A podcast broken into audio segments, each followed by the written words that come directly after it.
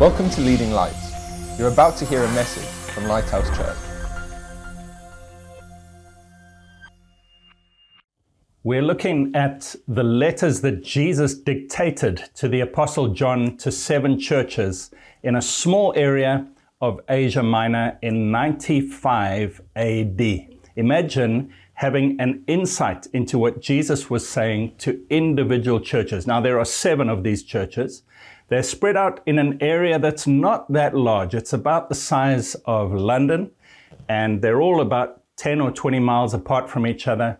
And the seven of them were not the only churches in that area, but Jesus chose these seven to give a message to through the Apostle John. And the first church had lost its first love, the church of Ephesus. And Jesus says, if you can overcome, if you can reignite your passion, then you will succeed. The second church were persecuted. They were being killed for their faith.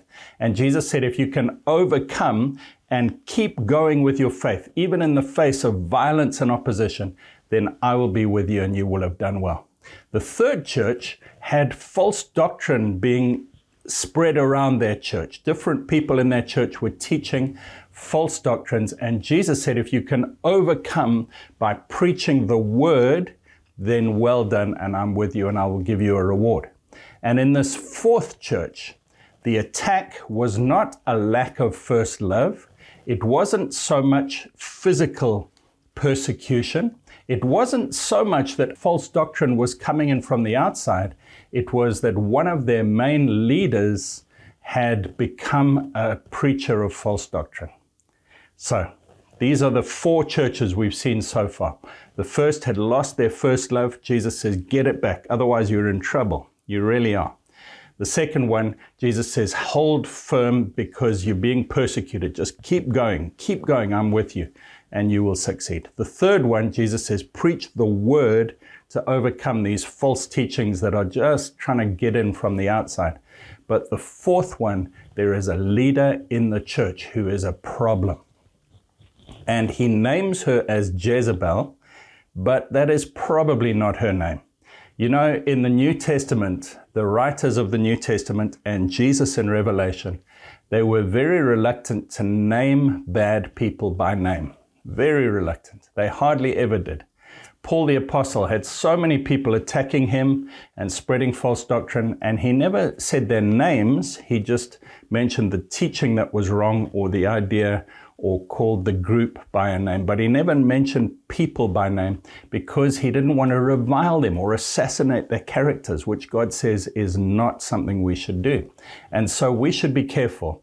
You know, the Bible says we don't wrestle against flesh and blood, but against principalities, powers, authorities. What that is saying is we don't fight against human beings, and therefore we don't name human beings as the enemy.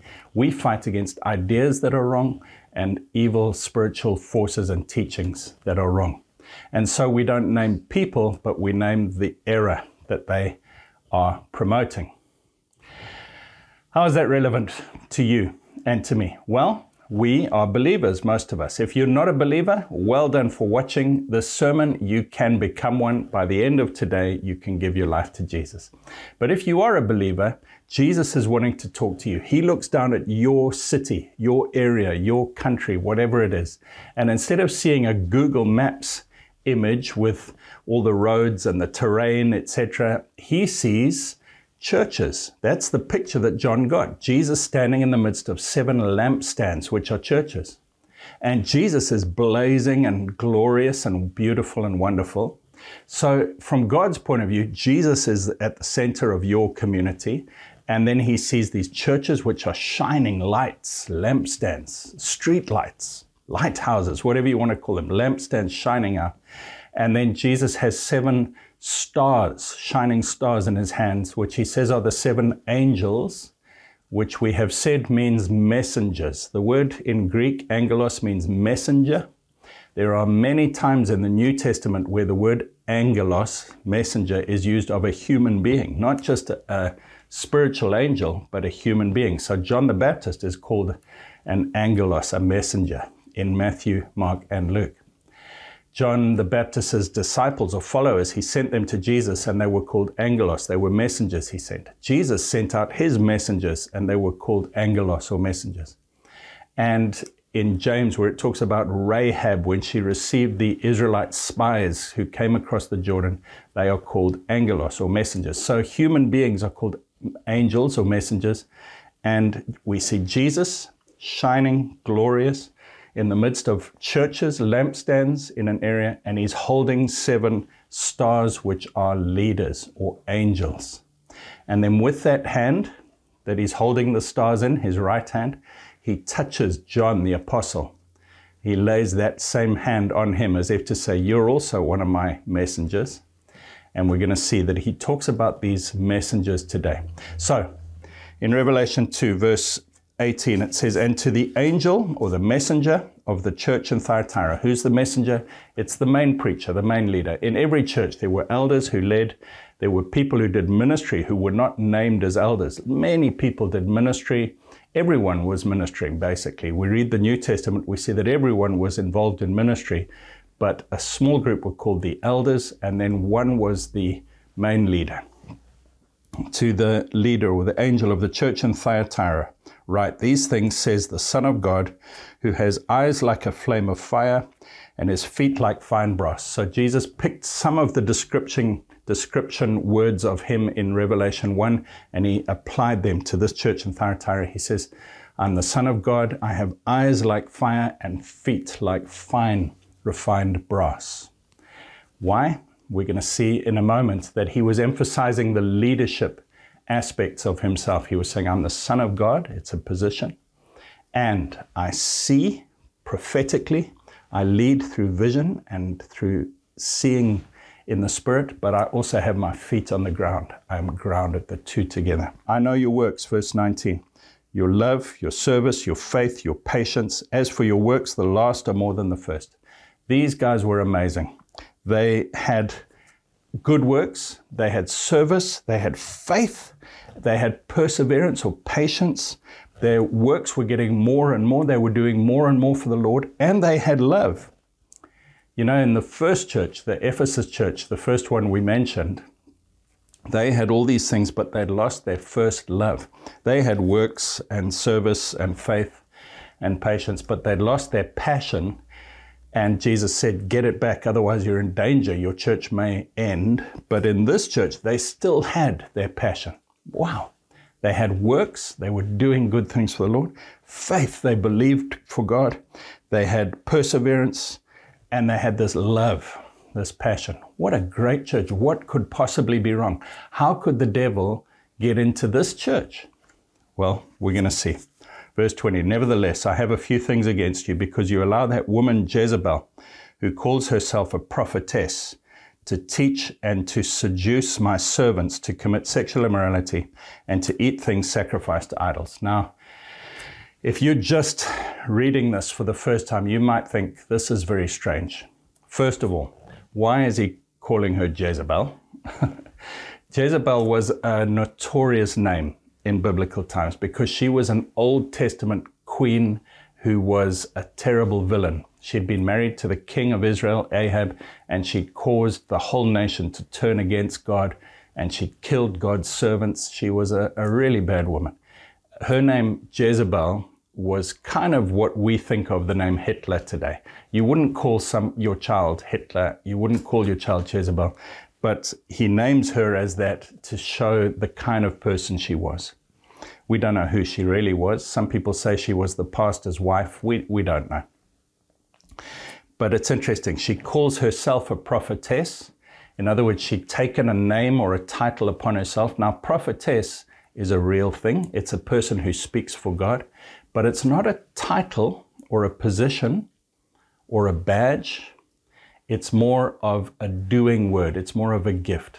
Let me explain what I mean. Some people in a church have the title of elder, which is also called pastor, which is also called overseer, sometimes translated as bishop. They're the same thing, all four of those. And it basically means shepherd or overseer. It's a position of leadership. Uh, let me give you another way of looking at this. When we register as a charity with the Charities Commission, we need to say who the trustees are, because they are the people who are responsible, the governors or the trustees. There are people with a title, and if the government ever had to bring some kind of a case against us, if we were ever to blame for anything wrong, it would be the governors or the trustees who were responsible for keeping everything in place. They have a position. But in our charity, our church, there are hundreds of people who are volunteering, who are working, who are doing the work of the church. They are active. Some of them are leading things, some of them are influencing people, but they don't have the title of governor or trustee. They are acting in a way, using their gifts. It's a doing word, it's a verb, a doing word, prophetess. But it's not a title, a noun, as in elder. And she called herself a prophetess, and it's almost like she took it as a title. Um, and it says she would teach and seduce God's children, God's servants, to commit sexual immorality and things sacrificed to idols. Now, these two things are strange. Let me explain to you. In the Old Testament, there are many rules. There are over six hundred rules in the law of Moses in the Old Testament. And then there's the Big Ten, the Big Ten Commandments. And these are just a, a summary of the way God once wanted his people in those days to live. Out of those rules, there are some that still apply because they are righteous rules that always apply to all human beings. They're not just for the Jews living in the desert in those days. And those are repeated again and again in the New Testament. But now you have this situation in the Bible times where people were becoming Christians who didn't know the Old Testament rules, because they weren't Jewish people, they were Gentiles. And so they had never read all of the Old Testament laws and rules. They started to read the Old Testament when they became believers in Jesus, but they didn't have this teaching of all the rules. And so what they had was the guidance inside them of their conscience and of the Holy Spirit and of just human Uh, knowing what's right and wrong. And so they were guided by the Holy Spirit and by their conscience. But they were also guided by their society around them.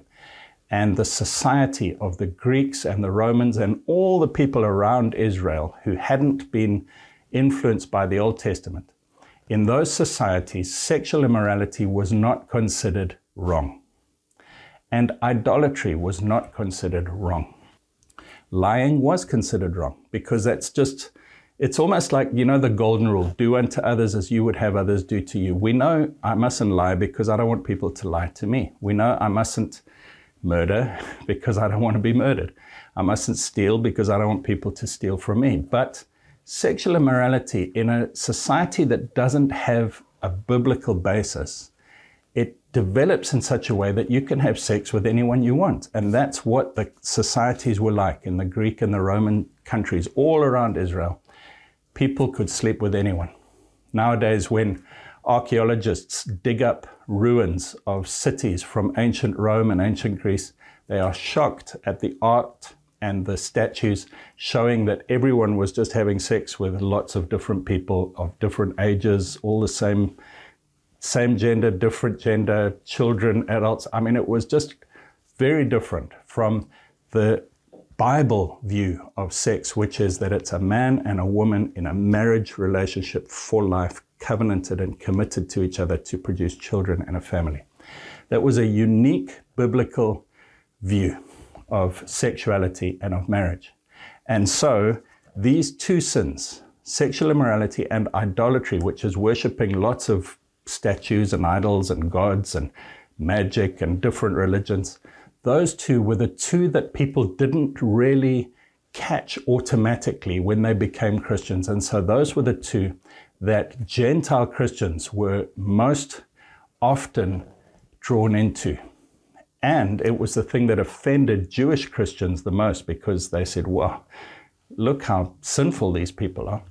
And it was the two that the devil chose to tempt people away from true Christianity. Those were the two sins. So in Acts chapter fifteen, all the way back, right after Jesus had risen again, when the Gentiles first started becoming Christians, they had a big meeting in Jerusalem. Paul and Barnabas and Peter and many others were there, and for several days they talked about what are we going to do with these Gentiles, because some Jewish Christians were saying they need to keep all the Old Testament rules, including being circumcised and all these different rules from the Old Testament. And they talked about it, and everybody put their perspective in, and the leaders allowed everybody to have a say and to contribute. Even the people who Paul disagreed with, everyone had a contribution. But then at the end of the meeting, James, the brother of Jesus, who was the angel of the church in Jerusalem, the leader, said, "This is the judgment. We've heard everyone's perspective. This is what I'm deciding. We're going to write to the Gentiles. We're going to say we love them. We're going to say they don't have to keep all the Old Testament rules. They just need to keep what the, the Holy Spirit and the conscience shows them to do and what the New Testament shows them to do. But the things we're going to emphasize is sexual immorality and food, sacrificed to idols or strangled or with blood still in it, because these are the two that offend Jewish Christians that may not be natural for them to pick up. So sexual immorality and food sacrificed to idols." Can I just say that in today's world, today, we live in a society where sexual immorality is not considered wrong. People can sleep with whomever they want. You can sleep with other people even when you're married. It's not a crime. You can get divorced and remarried and divorced and remarried as many times as you like. Uh, there's just the, the boundaries are not there like they are in the Bible. And so it's possible for a person to become a Christian and not realize that God has a different view of sexuality. You say, why? Because sex and marriage throughout the Bible is a picture of God's love and relationship with his people that he wants to have, of covenant commitment forever, where we're not unfaithful and we're looking around at other people, where we are committed to him, where we are pure and we just remain faithful to him, and where this intimacy between a husband and a wife is the intimacy that God wants to have with his church and with his people. And right through the Bible, it is a consistent theme. And it is so important. And God says, if you break this, it breaks the image of my relationship with my people. And it is important and hurtful if you do it wrong. He says it damages the family. It damages you personally. It even affects your body. It is a, a damaging thing to go outside of this plan of life and joy that you get in a one-man, one-woman family unit. And so God speaks about it a lot. And today, what's happened is that the devil has used sexual immorality as a way of trying to draw people. You know, I know many Christians who started off loving Jesus, believing the Bible. They got saved through the Bible, but then they wanted to compromise on the sexual morality issue. They wanted to say, oh, it's okay for some people to, to do different things sexually. And the only way they could do that over a period of time is by concluding that the Bible is not all true. And so they started to change the Bible or disbelieve it or work hard to make it say something that it never really said. And it is a trick that the devil is still using. What about idolatry? Idol worship is worshiping other gods or magic or the occult or, or all this different stuff. It is coming into the church. We see the teachings of different religions and different ideas coming into the church. We see Christians engaging in things that are clearly from other religions. Um, you know, healing practices and New Age practices and seances and Uh, all this different stuff, worship that comes straight out of another religion, like yoga and various other things. And we take those and we say it's okay for Christians to do them. But in First Corinthians ten, Paul writes such a beautiful passage about idol worship. He says, you guys are tempted to be involved in eating food that's been sacrificed to an idol. He says, don't do it, because idols have demons behind them. Every false religion, there is a, a demonic force trying to tempt people away. And so don't go that route, he says. Um, he says, if you eat something from the marketplace, uh, just eat it without conscience, because God is bigger than that. But if you participate in a ceremony that involves an idol worship, don't do that. But you can eat food without worrying. And even if you go to someone's house and they put some food before you, eat it with no problem. But if they say to you, this was sacrificed to an idol, he says, don't eat it, not because it'll affect you, but because you're trying to show them that worshiping idols is harmful for them. And so today again, these things are coming in subtly into the church, and it's exactly the same method. We saw it in the Ephesus church. He says, you're following the teachings of the Nicolaitans. In Thyatira, he says, you hold to the teachings of Balaam and the Nicolaitans, and it's exactly these same two things, S- sexual immorality and food sacrificed to idols. I'm moving on. Verse twenty-one, I gave her time to repent of her sexual immorality. She did not repent. Indeed, I will cast her into a sickbed, and those who commit adultery with her into great tribulation, unless they repent of their deeds. I will kill her children with death, and all the churches shall know that I am he who searches minds and hearts, and I will give to each one of you according to your works. What Jesus is saying here is sometimes he intervenes. You know, he has decided, Jesus has decided not to judge until the end of time. And so he's not getting involved in judging every sin now. You say, Greg, do you have some verses for that? Yes, I do. John twelve forty-seven. If anyone hears my words and does not believe, I do not judge him, for I did not come to judge the world, but to save the world. He who rejects me and does not re- receive my word has that which judges him. The word that I have spoken will judge him in the last day. Jesus is waiting till the last day to judge. There are many things that happen that are not God's judgment. They're just living in a broken world causes pain. But there are times when Jesus has to step in. He has the right to step in at any time. He's chosen to wait till the last day. He's giving us grace, but he has the right to step in when it is essential for the protection of his church. And he says, I'm going to step in and I'm going to judge this lady, Jezebel, and those who follow her. But he says it's him who does it. It says, I am the one who searches minds and hearts. In First Corinthians four, verse five, he says, don't judge people's minds and hearts, the hidden counsels of the hearts, because God will judge it at the last day. Here Jesus says, I am the one who judges people's motives. You don't have to. You can judge their outward actions and challenge them about it, but don't judge people's hearts and minds. You don't know what's going on inside them. But Jesus said, I will do it. I will judge her. I will get involved, because we as humans don't judge each other. We just obey the Lord. We're all the same level underneath God, who is the judge. Verse twenty-four, now to you I say, and to the rest in Thyatira, as many as do not have this doctrine, who have not known the depths of Satan, as they say, I will put on you no other burden, but hold fast what you have until I come. I will put on you no other burden is exactly the same words they used in their letter in Acts chapter fifteen when they wrote to the Gentiles and said, just avoid sexual immorality and food sacrificed to idols. The same Jesus says here, and uh, he says the depths of Satan, because these people taught, this prophetess Jezebel, she taught as if she had the depths and the deep teachings and super spiritual things. And this is where the picture of Jesus is so valuable. He starts off this letter saying, I'm the one with the blazing eyes and the feet of fine brass. You know, prophet type people have the blazing eyes. They see spiritual pictures and they they they see things, and they lead us by these eyes that that see spiritual things. And we need them, but we also need the feet on the ground, which is the word of God. And when you get the two together, you get a picture of leadership that is strong and healthy. But in this church, they'd gone into the prophetic, and she says, I'm going to teach you the deep things. And if you understand this, about how not all sexual immorality is really bad and the Bible isn't really true and it's okay to do a bit of this weird practice that they do in Buddhism or whatever. The deep things are not always the good things. The deep things are when we're grounded in God's word and we are passionate, blazing eyes for the Spirit of God.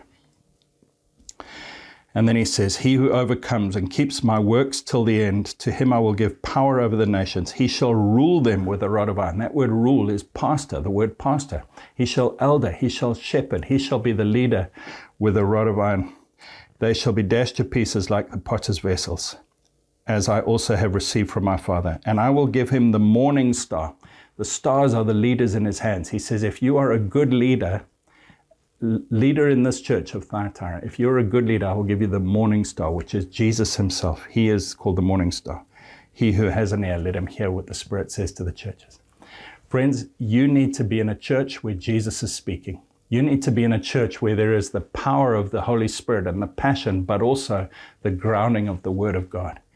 And you need to be in a church where the leaders are able to say to people, that is not right, stop teaching that. And we are going to exercise our leadership authority. When God's leaders lead in the right way, as servant leaders, as humble leaders, but with the power of God and based on the Word of God, churches thrive.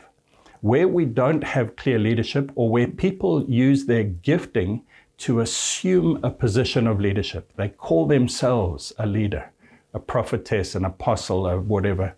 When that happens, that's not healthy. We need godly leaders who are humble, but who will then allow ministry to happen and will keep a watch and keep feet on the ground and eyes blazing for the Lord.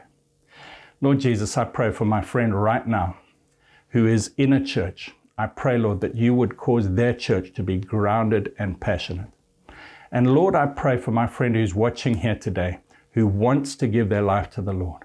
Lord Jesus, I thank you that your word says if we call on your name, you will always answer us and save us. Friend, just pray this prayer. Lord Jesus, I believe you are alive. You died for my sins and you rose again. And I want to give my life to you. I want to be your child. I ask you to forgive me of my sin. And I dedicate myself to serving and following you for the rest of my life. Friend, at leading lights network dot com, we would love to hear from you and help you.